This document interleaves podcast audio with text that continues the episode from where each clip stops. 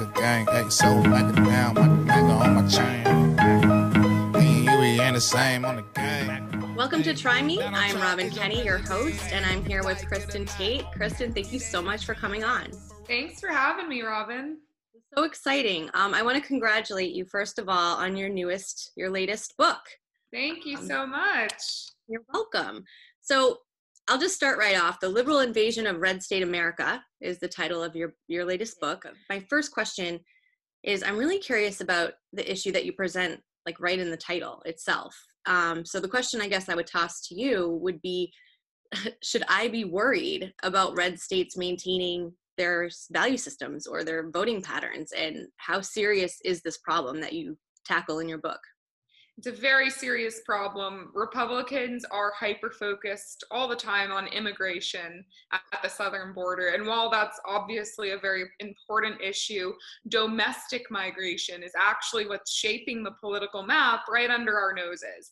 And up until recently, this topic really didn't get much interest. Um, I grew up in New Hampshire, just north of where you are, and all you massholes move up to New Hampshire and then vote in favor of the policies that you left behind in Massachusetts. Mm-hmm. Um, in the 90s, my family moved to a really small town in New Hampshire called Grantham. It was super Republican, low property taxes, just a great patriotic little town. And over the last two decades, we've watched that town really turn into a solid blue liberal town. And most of that is because of Boston expats who move up there and then they vote in favor of liberal policies that made Massachusetts unbearable. Um, so I grew up watching this trend unfold and dealing with the consequences of this in my own hometown. That's what kind of sparked my interest in the topic. However, um, later in life, when I moved to Texas, I saw the same thing happening here. I saw California folks moving into Texas en masse and having really drastic impacts on the elections, especially in Dallas, Houston, Austin, and San Antonio, the big cities, which are absorbing extremely high numbers of Californians and some New Yorkers in high numbers as well. So it's a trend I've been watching closely it's having serious impacts. I mean, Texas could be a swing state this year, largely because of this domestic migration.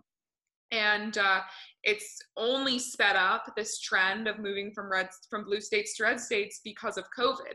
You know, now people want to escape these big blue cities with exploding crime rates, uh, and they can people can work remotely for the first time. And a lot of families are saying, why would I stay in these big cities? You know, it's it's it's expensive. The, the public school systems are failing in many cases. Crime is through the roof. A lot of families are scared to leave their apartments, and now these liberal cities are talking about defunding their own police departments. I mean, Bill De Blasio wants to cut at least a billion dollars from the NYPD. So I wrote this book over a year ago now. Uh, it came out this year but like most of my research was from 2019 but now because of covid this trend is going to just speed up tenfold. That's unbelievable. And it's actually pretty scary. Um, so I guess that answers my question. It's a serious problem. And you have a real life example of it that you watched unfold before your own eyes and your family's eyes. And I want to apologize because it's not my fault that all the Massachusetts people ruined everything for New Hampshire you know it's funny because a lot of people leave massachusetts or california or, or, new york because the the costs are high and they say oh well i can have a lower quality of life in new hampshire or texas or or florida but they're not thinking about it in terms of politics. So they'll move to these places and then they'll just vote democrat because that's what they've always done. You know yeah. people don't really think about politics in that kind of active way when they move they don't a lot they don't often think oh well maybe it's more affordable here and maybe the quality of life is better because democrats aren't running these places mm-hmm. um, they're, they're simply moving because of quality of life issues and costs of living without making that connection so my book was in large part to help people understand look there is a direct correlation between the places that are really pleasant to live and lower cost and republican governorship and then you know on the other side the places that are increasingly terrible to live live in, increasingly expensive, increasingly dangerous, and Democrats at the helm. Mm-hmm. Yeah, and it's funny because I grew up thinking of New Hampshire in this sort of cliched way. It live free or die. Um, we've got guns and we can do whatever we want, and a lot of us are farmers. I just never pictured New Hampshire as like crunchy at all. It's crazy. You know, I think uh, we have an entirely Republican, or sorry, we have an entirely Democratic state house at this point. The only Republican left is the governor. And uh, we are, I think, a few years away from an income tax and a sales tax. I mean, right now, New Hampshire has no income tax, no sales tax. I mm-hmm. think that is going to change pretty soon uh, because these liberals get in there, they want all these programs, and you've got to pay for it somehow. So there are whispers at this point of an income tax. And I, I think that the second the Republicans lose the governor's mansion, that's probably going to become a reality. And, and, you know, this this also impacts not just the cost of living, not just the politics, but the culture of these places. That little town that I'm from, Grantham, I went to a, uh, a town hall meeting in the town uh, last year, a year and a half ago, and the school there is very small it's an elementary school in the town and there are only a few dozen kids in the school. There was one special needs kid and we had a special ed teacher for that child. Then that child got older and was no longer in the school. So the school was the, the, the town was holding a meeting about this person's position the special ed teacher. Now you know i want people to have jobs and uh, this woman was very sweet but the government does not exist to employ people so the question was, are we going to keep this woman here even though there are no special ed kids left, or are we going to terminate the position? And all of these liberals who move up there, they see the government as an employer. They see the government as the source of all good. And they showed up and they rallied for this woman. They protested. They they screamed on the floor of the town hall. And in the end, this woman got to keep her taxpayer funded job, even though there were no special ed students for her to teach. So this is the kind of mindset, you know, it's it's not about, oh, I wanted this person fired. It's just the mindset of the government exists to provide for everybody. The government is the jobs provider. Um, and that's that's really the way the things are going up there in large part because of these transplants who aren't familiar with the native New Hampshire way of doing things. You know, the pull yourself up by your bootstraps work ethic up there. Uh, people in New Hampshire who are natives, for the large part, want the government to stay the hell out of their lives, out of their businesses. They just want to be left alone. And now that's all really starting to change. Uh, by the way, that phrase, according to AOC, does not exist. one cannot pull oneself out by. she by she found out that you literally cannot pull yourself up by your bootstraps. Yeah. She was completely, you know, dumbstruck by that idea. Yeah, it's like that's like AOC science for you. exactly.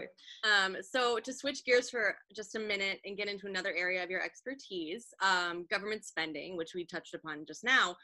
Um, what are some ways and i think a lot of people assume the government overspends and could cut spending and lower taxes but they don't really think about the specific ways uh, what would you say about you know what what could the government be doing um, at any level to lower taxes or cut spending that they're not doing well, the first thing we need to do is just cut spending anywhere we can. And there are lots of places we can do that. You know, the tax cuts were great. I loved the tax cuts passed by Donald Trump and the Republicans, but you can't just cut taxes and not stop spending. And unfortunately, this administration has been really great in a lot of ways, but it has not been great on spending. The Trump administration has actually spent more than the Obama administration. So that money has to come from somewhere. And right now, we're just racking up debt look, love the tax cuts. I want more of that, but we've got to also cut spending. You can't have it both ways. So I would just urge folks to look at your budget in your town. I mean, it's not just a federal government problem. This yeah. is happening at the town level, at the state level. A lot of these cities and states are not being run with responsible leaders. That's why you see New York City and Chicago and all these other places now demanding federal bailouts. They literally want citizens in fiscally sound states like Texas, Oklahoma, and Florida bailing out their fiscally irresponsible decisions. Mm-hmm. Um, so I would urge people to look at your local budgets because looking at federal budgets, I mean, there's not a whole lot any of us can do about that other than vote in representatives who share our worldviews. So I would just really urge people look at how your town is actually spending money. Where is that money going? That is where we can each make a difference. Mhm. Um, but it's it's very concerning in a lot of places across the country, especially with pensions. If you look at pensions and overtime scams, I mean, most of your city's budget doesn't matter where you live. Most of it's going to pensions and and bloated salaries for for city and state workers. When you hear some of these salaries, like it blows your mind. And Yeah, and how do I tax thee? My second book, I wrote about uh, a lot of crazy examples. For for example, there's a train conductor in Boston who makes like 300 grand, and the guy works only like every other week, and he's retiring with a totally fat pension, and he's not an outlier. There are lots of people like this. They figure out how to game the system with overtime, Mhm. and they do it with impunity, and there's just no no reforming the system because of the unions. Well and unions are a huge problem because i was just going to say i against everything in me i have to bring this up because i so want to support the police right now and i do. But i can't ignore the fact that i was just thinking as you're talking about all of this overtime there was a big scandal in boston with the state police as well and just you know people lying about when they're working and eh, you know it doesn't stop there. So uh yeah to look locally i think is really important. I think actually this covid situation has made people look at their at least their their state and local governments more than in my lifetime. I don't remember a time where i've heard the word governor so many times in the news. You know it's like every other eh, minute. And so the focus is now unfortunately in some ways but fortunately in others on these Yeah. state officials. And i think a lot of them are being exposed for being uh, you know at best weak leaders Yeah, Um, if there's any silver lining from COVID, that's certainly it. yeah um, people I are getting upset thing- rightly so Yeah, yeah, exactly. I think another thing a lot of people don't understand but should, which is uh, uh, an important part of this puzzle, is the fact that income taxes actually make up less than half of each of our personal tax burdens. Cities and states are finding many other ways to tax us. I mean, every time you eat at a restaurant, fly on a plane, take a bus, go see a movie with friends, have a drink at a bar, almost anything you do other than breathe, you are taxed for that. And they find crazy ways of making taxes appear as important sounding fees. I'll give you an example. If you look at your cell phone bill, you'll see a line, you'll see a bunch of line items for various fees that are all basically taxes. They act in the same function. Uh-huh. One of those line items is called a 911 fee. Well, you think, oh, that's I, I don't mind paying that. It's going to 911 services for emergency services. Well, when it was instated in the early 90s, that's exactly where the money went. They updated the 911 system, and then what did they do? They kept that 911 line item there, and now it just exists as a way to funnel money to state general fund so they can spend it on anything. But they keep the 911 fee title because it sounds important. And that's just a little example, but you can go through nearly any bill you pay and you will see them stacked with these kinds of fees. But they function just like taxes. Almost all of them funnel your money back to state and city coffers. And uh, it's really dishonest. You know, if you're going to tax us, call a tax a tax. the more control you have is locally and look around and even driving through my town today and everybody's talking about it. I live in a, a suburb of boston and it's kind of like you know up and coming i guess you'd say. It's very hipster now. It's not really my scene but uh they're redoing the like the downtown was fine. The rotary was fine. They, they they're just digging things up for Yep. no reason. And they're like people are like i can't even like i'm gonna hit the curb. Like i can't park. And it's just like really bad decision making why are we spending this money? Why are we spending it right now? Like what are you doing? create jobs. And this goes back to the idea that the government's place is to create jobs, when really the government should just get out of the way and let mm-hmm. the private sector do that because the private sector does it better. much much much better. I definitely agree with that. So going back to the far left radical agenda um, and these sort of um, liberals moving into red states it all kind of ties together um, but to look at the bigger picture right now um, in the country we're fighting something very weird. Um, there's a lot of violence. There's a lot of there's like a desire to destroy our history. Um, Joe Biden recently said that he wants to transform our country. Like we don't know what transform means. We're assuming it comes from that that squad level kind of far leftist democratic socialism, which is socialism. They're all socialists, admittedly so. Uh, if you listen to what they say, so, I mean, how do we fight against that? And I, I heard, um, not Tucker Carlson, who was a Greg Gutfeld say that he's worried that the silent majority uh, doesn't exist as much as we think it does. I hope, and I tend to disagree with that. I think most normal people are just quiet because, like, what what are we going to do until it comes time to vote? Um, so, what are your thoughts on you know this new um, this new normal, this transformation that the left is talking about? You know, the left wins every battle incrementally. We are now talking about and entertaining ideas seriously now that two years ago seemed totally insane. Mm-hmm. They win these battles through the culture in, incrementally. And I actually tend to agree with Greg Gutfeld. And it's very sad because I have a lot of friends who are conservative leaning uh, people who are falling for this leftist stuff. Yeah. Uh, for example, I have a Catholic friend who is very conservative, has three kids, and she's making all these posts online about Black Lives Matter and I'm teaching my kids to be anti racist. And it's oh. because she's assuming naively that the left is coming to the table with good faith arguments. They're not. She thinks Black Lives Matter is about Black Lives Mattering. Of course, we all think that Black Lives Matter. Nobody right doesn't think that besides you know the five kkk members yeah. in the country. Right. It's not about whether or not black lives matter. Blm is a radical organization with a misleading name that wants to completely tear down the system and implement marxism. People yeah. don't understand that they are fooled by the name.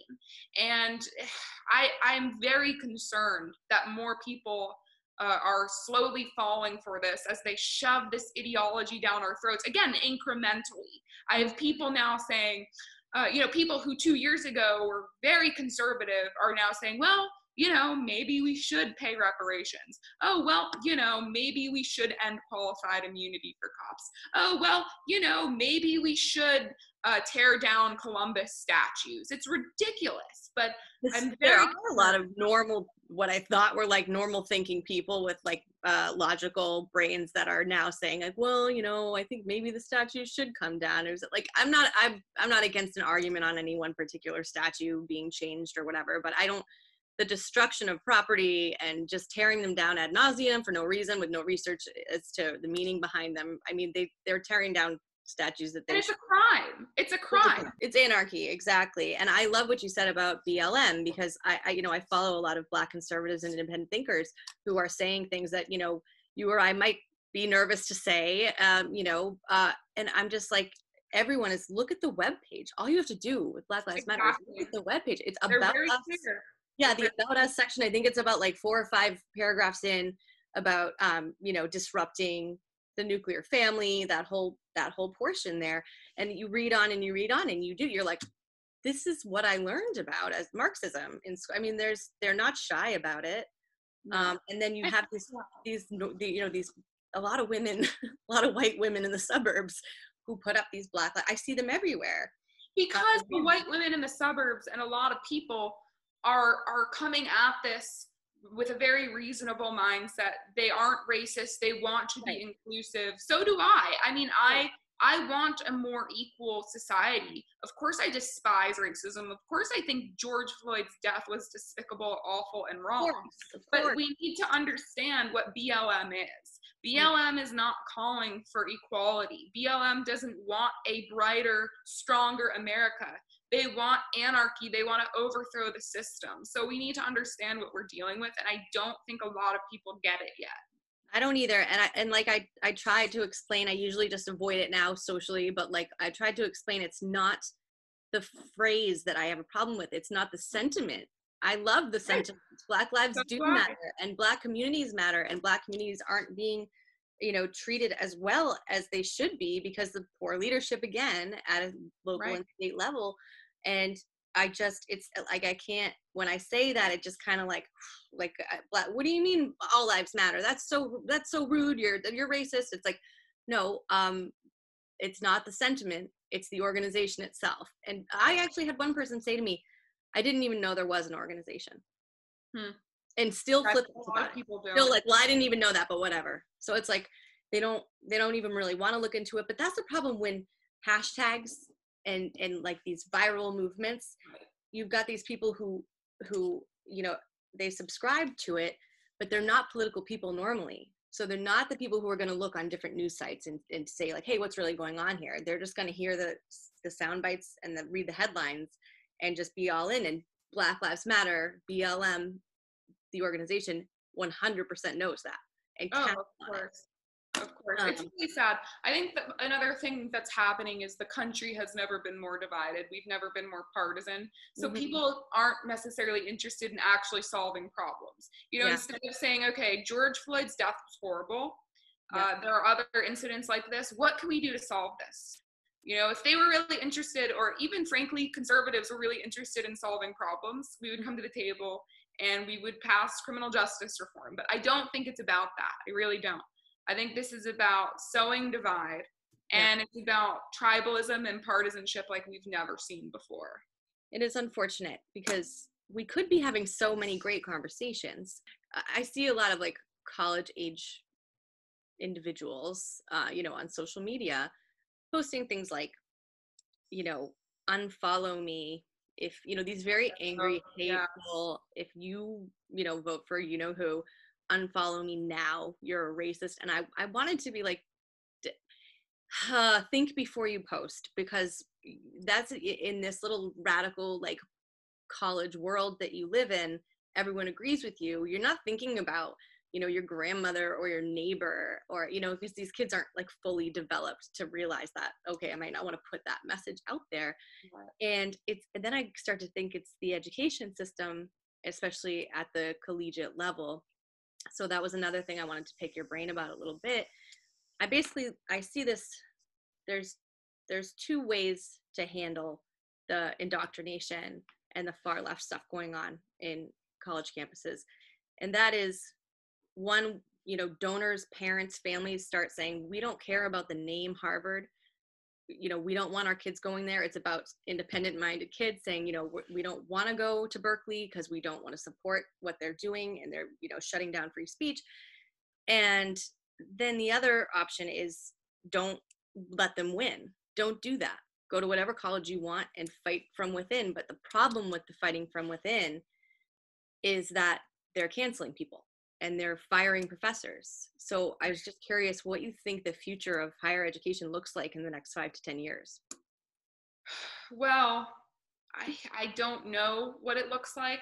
I can say that I think if you're a concerned parent who can't afford private school before the college level, most of you know the development of kids' ideology happens in the home. mm, and parents have a great responsibility to be teaching their children how to think independently how to form their own opinions how to reason um, because unless the teachers unions are broken up i really don't see much change uh, you know in k through 12 education at least we're Mhm. always going to have these poor teachers meanwhile you know you have these school systems going really light on stem and really hard on the soft sciences. Mhm. and um, kids are just are graduating from high school totally unprepared for practical jobs or careers. And then they go off to college and it's just four more years of the same. So. I, I frankly I, I see it getting worse in some ways. I do have hope in other ways though. I think you're going to see a lot more universities like liberty university uh, try, try try to cater to the kids who don't want to go to these leftist uh, you know these leftist universities. So perhaps we'll see more right of center type universities spring up to kind of give these leftists a run for their money. Uh, there's certainly a demand for for these kinds of places and that's that phrase a run for their money i think is so important because even in in blue states where you feel like you can't win i also think it's really important for people to run for office and with a different perspective than the far left norm that we get now. Um, massachusetts it's i mean not everyone obviously in massachusetts but the cambridge area the liz warren you know that whole group um, but i think conservatives or independent minded libertarians they don't want to run for office local office because they don't want to deal with people digging stuff up from their past. They don't want to deal with all that kind of nonsense. And we have really some of the coolest people, and I've talked to people about this, some of the coolest people you'll know in your life have a little bit of a, of a past or a story. Yeah, right. And those people are like politics, like you said, Kristin, we're so divided right now. Politics is so nasty, even at a local level now, which is yeah. weird. Um, that people like good, smart, strong minded people don't want to run so you know I, I, I think we need to sort of uh, urge people to run and support you know grassroots campaigns within our states. Absolutely. The thing is cancel culture is going to become so extreme. It already is becoming so extreme that eventually everyone's just going to be canceled and none of it's going to matter. And i actually hope we get to that point because then nobody's going to listen to the cancel culture anymore. If everyone's canceled, nobody's canceled, right? And right. I totally share your sentiments about people not wanting to run because, you know, if you run, people are going to go through every single tweet you've ever made, every single yep. post you've ever made. Um, you could have your life destroyed in a 2nd mm-hmm. But because cancel culture is becoming so extreme, I think that it's actually going to lose some of its credibility, which could be a really good thing because we're at the point where people are actually really scared, not even to just run for office, but to but to say their opinions, like in the yeah. workplace or with their friends. It's really sad, and um, I guess that gives me a little hope that there is a silent a major that there is a silent majority that's larger than it seems. I hope so because I think it was the first time I've ever even began to disagree with Greg Gutfeld, I was like, "Oh, Greg, don't say that. We're here. I promise you, we're not gone." um, but yeah, so just to to kind of like wrap things up, I'm so thankful for your time um, today. Back to the new the new book because um, I just want to tell you, I know a lot of people um, who are entrepreneurs and they're just starting out and they, you know they want to write a book whatever. So can you tell me about like your process? I know this isn't your first time it's not your first rodeo writing a book but like about your inspiration your process um, and you know what readers can expect also um, when they pick up a copy of the liberal invasion of red state america Sure. So I've always written about topics that I am especially passionate about. For me, it's not the medium, it's the message. So okay. I don't care if I'm writing a book or giving a speech or writing articles. I'm not really a writer. You know, I'm a somebody who wants to interact with policy and politics. That's what drives me to write these books. It's not the act of writing a book, it's mm-hmm. digging into the data and getting the message out that's driving me forward. And um, this domestic migration trend is something that I think people totally missed for the last decade while it was happening.